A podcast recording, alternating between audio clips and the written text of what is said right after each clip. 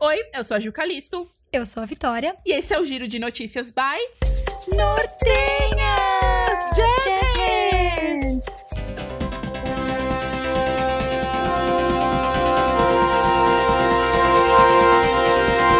Boa noite! Boa noite. Filha de Roberto Justus, que não é a icônica Rafaela, contrai coronavírus depois de usar máscaras de tricô.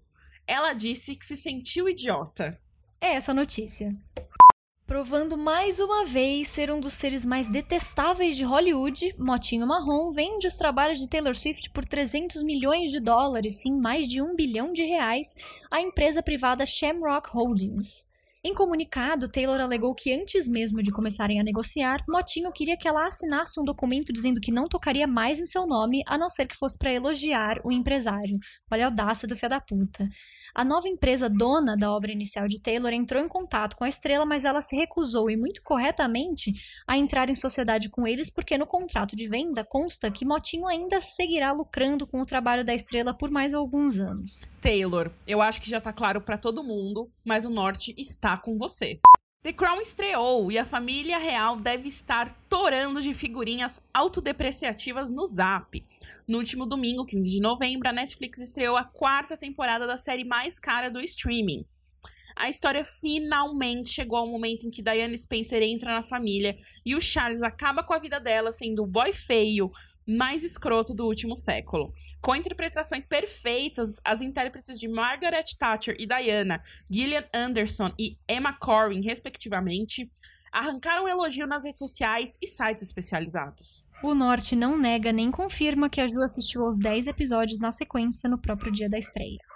O pai tá on! Após exatamente um ano de sua estreia nos Estados Unidos, o streaming do Mickey chegou no Brasil e a América Latina. Na plataforma é possível acessar todo o catálogo Disney, Marvel e Star Wars, além de novas e antigas produções.